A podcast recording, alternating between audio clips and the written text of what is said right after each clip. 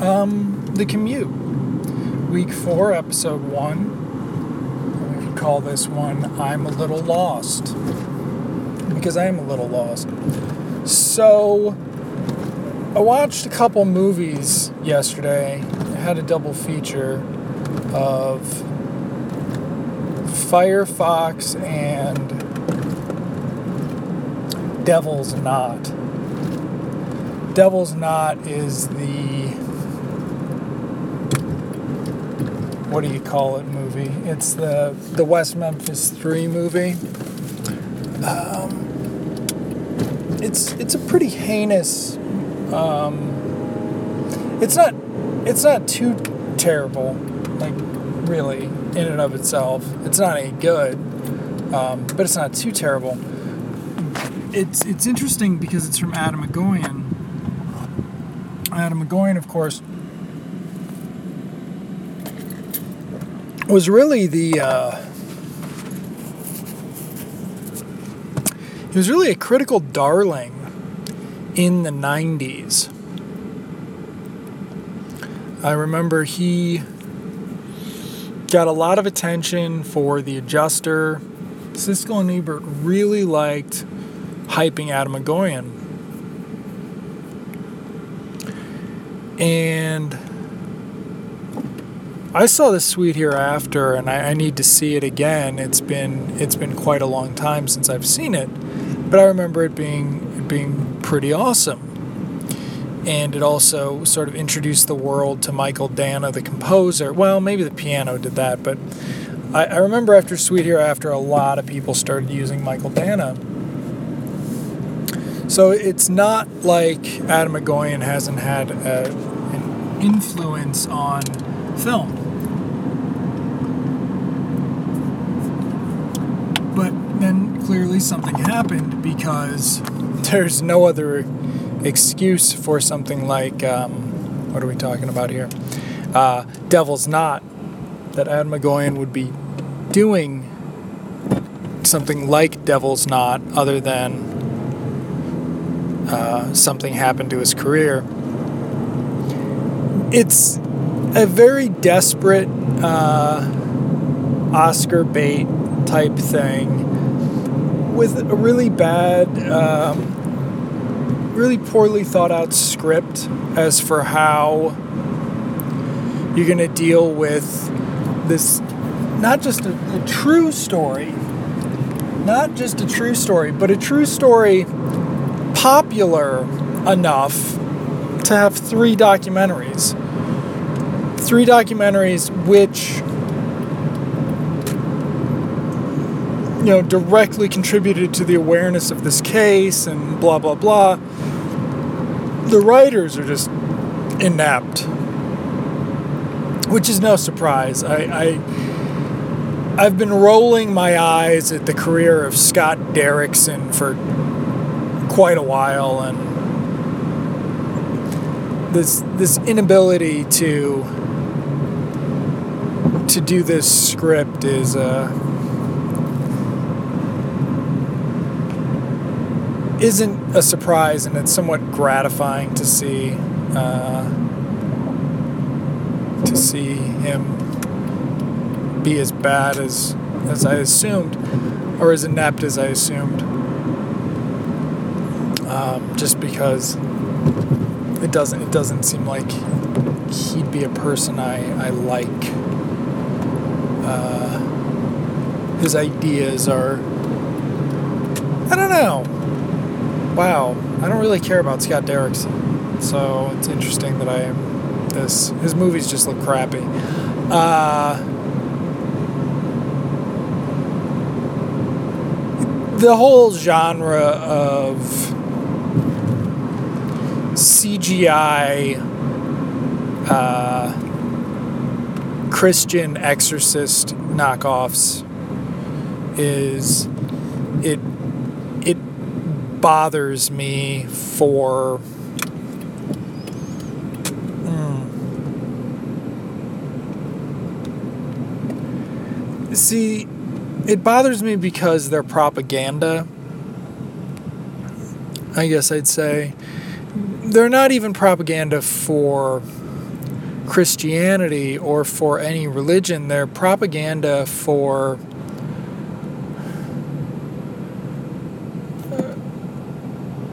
their exercises in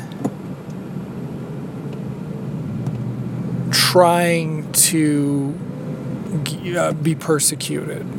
Uh, Scott Derrickson wants to be persecuted because it, it, it gratifies him, uh, which isn't really the point of a movie. It's either to entertain or to um, edify. I recorded a handful of retrospects yesterday and edited those down and I'm about to I'm about to 20 minutes in the in the first episode. It was very strange to have to go and record the uh,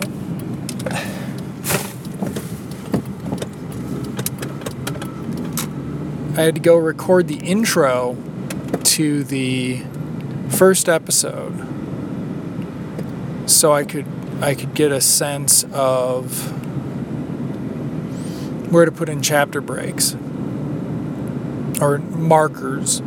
I haven't really done markers in a podcast since the brief period of the Stop Button podcast when it, it became a a weekly podcast instead of a a blog. And it, it was kind of a trip down no it wasn't really a trip down memory lane. It's it's not a well it is a clunky process. Garageband and imovie and iphoto have always been some of my least favorite apple apps as far as the GUI i think they're kind of ugly um, the skeuomorphism gets in the way of something actually working. I, I grew up on Premiere, timeline editing in Premiere. Timeline editing makes sense, you know. Um, I, I don't even think Premiere does it the same way with when you would have two tracks and if you wanted to fade between tracks you you drug the the clip one place and you you know had your adjoining transition or you, and the transition went in and the transition came out I, don't even think they do that anymore I think it's now all something else it's all I don't like it. I'm a curmudgeonly old video editor. I've done some major projects in the so sort of iMovie pre 2008. Whenever they revamped iMovie, I'd done it in the one before that. 2001, 2002 iMovie. I did some big projects in iMovie and there were some frustrations, of course, uh, to it, but it was very intuitive. I never had an iMovie book. You know, I just sort of sat down and got, got working on it. And that, that worked out. That's as opposed to the current iMovie where I hate it. um, but I've, I've hated iMovie for quite a while now with the the way it uses the project drawer and all that nonsense of yeah it's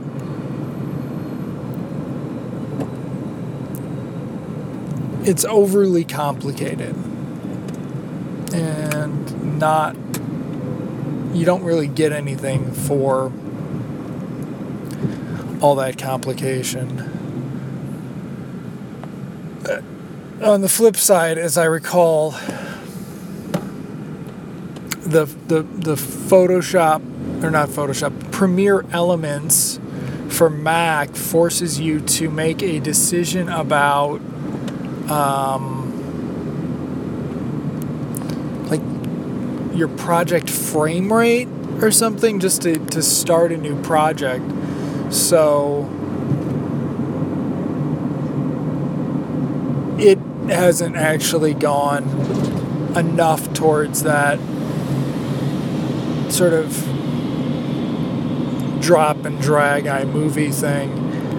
And to be fair, I don't know if fair is the right word, um, to, to, to date myself even more, excuse me, at the period I was using these editors the most was a period where it was pre 16 by 9 there there was functionality for anamorphic uh, video, but it certainly wasn't. You certainly weren't worrying about HD. You certainly weren't worrying about 720p and all all those sorts of things. And the ease of use frustrating. I guess I'm now thinking about this in terms of this this video series called Dirty Old New York, aka Fun City. Some guy did on Vimeo, where he cuts together a bunch of clips of from 70s and early 80s movies of New York City and you know he runs them all together with some kind of music and, and so on and so forth. And it's about 30 minutes, and I watched the first one the other night. Now there are five of them, and I believe he's he's decided that he's done now. And you know, in theory, I was going to watch them all. Actually, this is a good thing to talk about. There's nothing really to say about Firefox outside of what I already said in the response except it's really cool looking. Uh, but the so he, he's cutting together these these video clips and he's mixing aspect ratios and that bothers me because there's no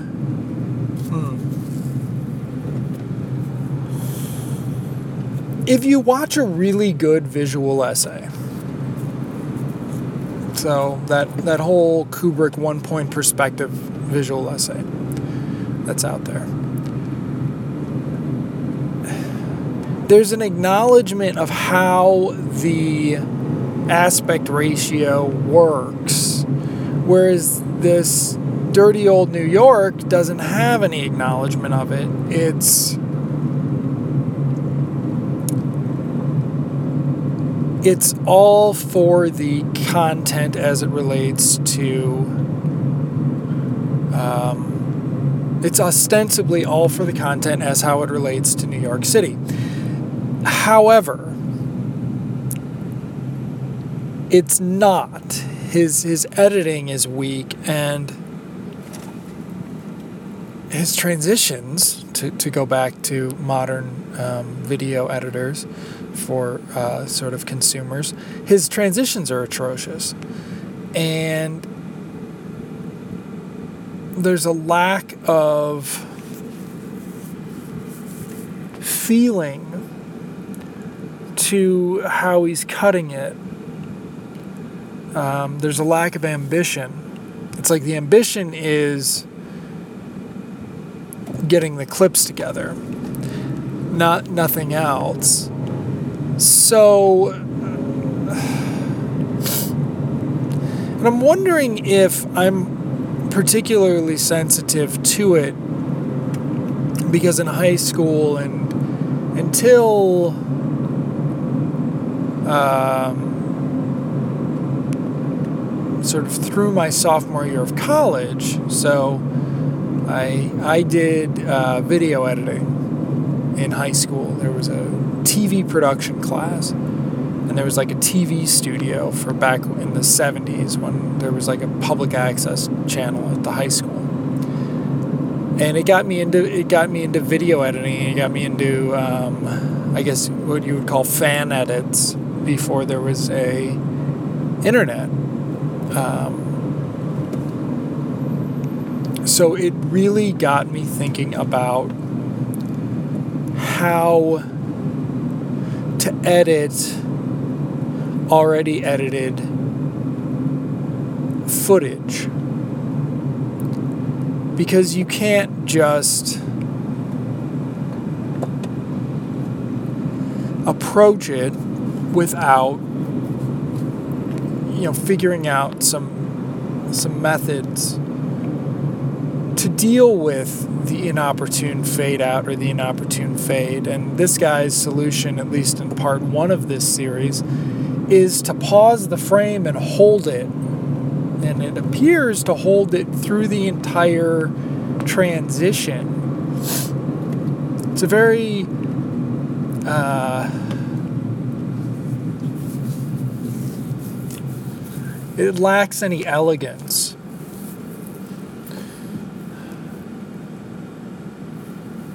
And this guy's a a blogger.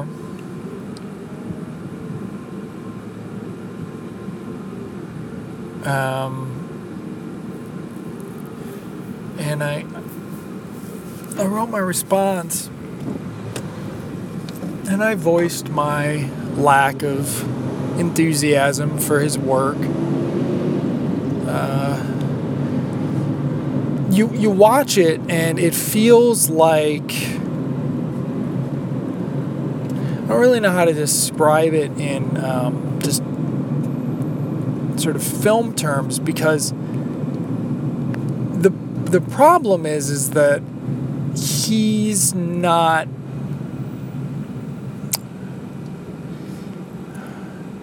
he doesn't have someone um,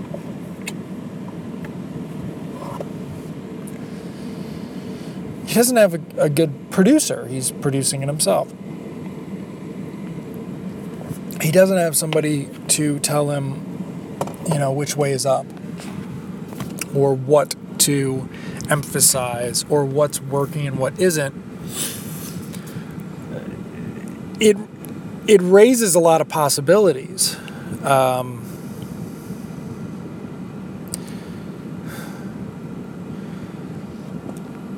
except, I, and I think, you know, the thing jumps the shark, so to speak, when he edits a couple phone calls together, a couple shots of phone calls. He edits the audio, uh, he overlays the audio from one into the other uh, sort of creating this this idea that these two people in different movies are talking to each other. And at that point, he's no longer making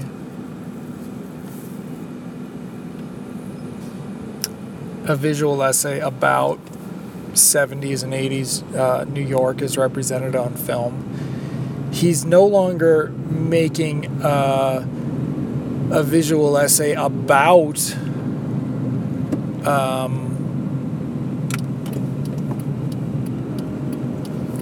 about New York uh, visually, uh, about the, the, the changing scenery of New York, about phone booths in New York.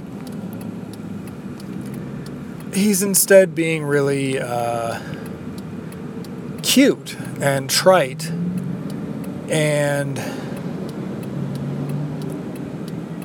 at one point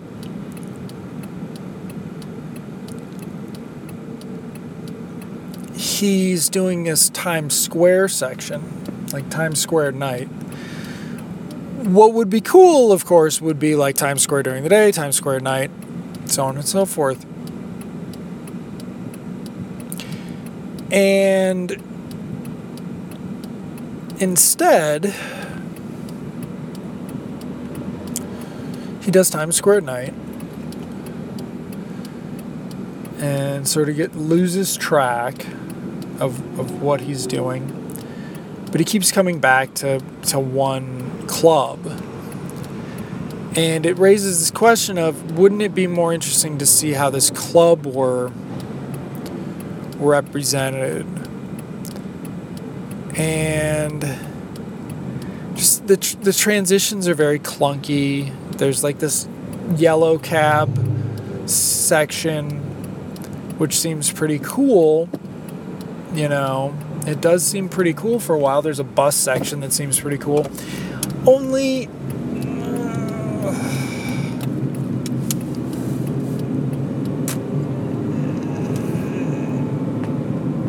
it's not. It doesn't. I mean, the yellow cab section is where it's obvious this is not comprehensive. And that it is an amateur effort and that he doesn't really have any serious. Um, he's not really letting anything in this be too serious, which is the problem with the phones.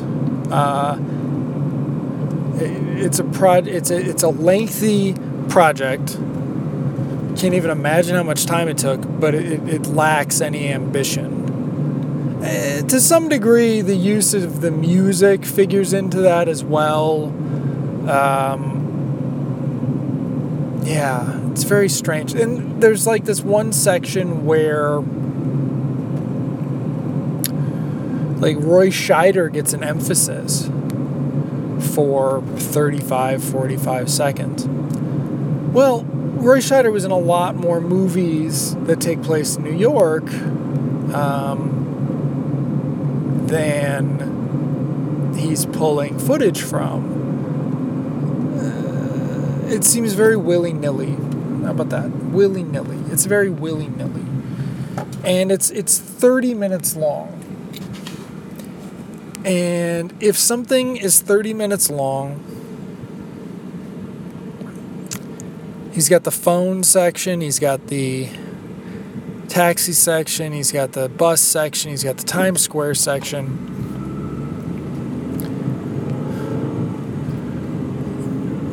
There's some there's I think it's the is it the Brooklyn Bridge? He has a couple shots of the Brooklyn Bridge only it's not you just know it's not uh, walking along the river um, sort of uh, the manhattan poster. Only he doesn't have the manhattan footage in there. It's just not comprehensive. It's it's a bunch of ideas that should be expounded upon as opposed to a cohesive cohesive work. What what he really should do is he should make clip folders in iMovie and, and drag by by um, topic because I think you can do that in iMovie now. So, but I, I recommended it. I gave it a recommended because you know he's a film blogger, and Vimeo loves this guy. Everybody's writing about him, and he's gone viral a little and then, you know, I. This doesn't happen often. And it's happened kind of twice this weekend. I just kind of stopped myself and said, you know what? No. I don't actually recommend anyone spend 30 minutes of their life watching this. I mean, maybe three minutes of your life on fast forward. But even then, no, because it's not uh, assembled right. And the issue with this is that an issue with this, not the issue. Another issue with this is short visual studies of New York City have been a thing in film since 1921, since Manhatta, and maybe even before that. Manhatta is just the first one I've seen. But there's uh, a famous series from the late 70s that I started watching for the for the stop button. and there's some from the 60s and so on. And these are, you know, it's a thing. This is a thing. He's uh, creating a. It's like a spoof of an actual thing without any acknowledgement of the, the, the genre of um, short film. I don't know. So I, I, I, quickly amended it before it went to post to not recommend it. Um, because, yeah, just no. And now, I, I posted it yesterday morning, so I guess I'm going to get away with it and not have to deal with nasty comments. But who knows? But the other time this weekend that came up was with Innocent Blood. And there's a whole, for me, there's a big, big thing about if you've listened to Alan Smithee, any of our John Landis episodes, we, we even talk about how it's not like we're the biggest John Landis fans or even John Landis fans. But you know, he he he, causes a, a rise in temper because of his glibness and you know his um,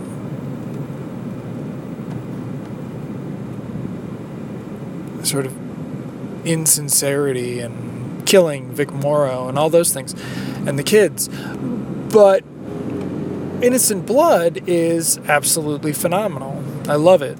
It reminds me, it's a mix of Into the Night and Little Cat People and uh, not really any American Werewolf. And I, I, I, think it's a great film, but it's just very uh, difficult for me to acknowledge John Landis in that in that way of saying he makes great films. It's very strange. And then it's upsetting too because I would say that Into the Night and Innocent Blood are the two John Landis films that I would say are great. Off the top of my head, I, I would need to look at the list of John Landis movies and probably see two more of them, but I think those are the two that I safely would say are great. And it's just it's it's very strange to me how someone who's well he made the Blues Brothers. I hate the Blues Brothers. Um, so how someone whose films I who makes films I, I actually passionately, actively dislike, um, and, and ar- would argue cause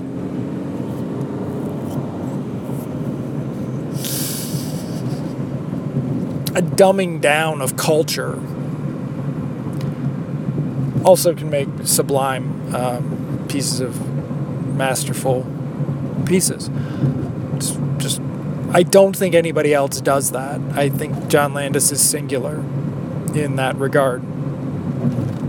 It's it's like he he he chooses I don't know, whatever. It it, it, it, it shows that I don't have just there's no point in having insight in some ways. I guess that'd be how to say it. There's no point in having certain types of insight. So this has been a rambling commute, um, possibly because I took such a weird route into work. But uh, thanks for listening, and uh, talk to. Uh, this has been the commute. And if I can get the phone unlocked and turned off, we'll be done.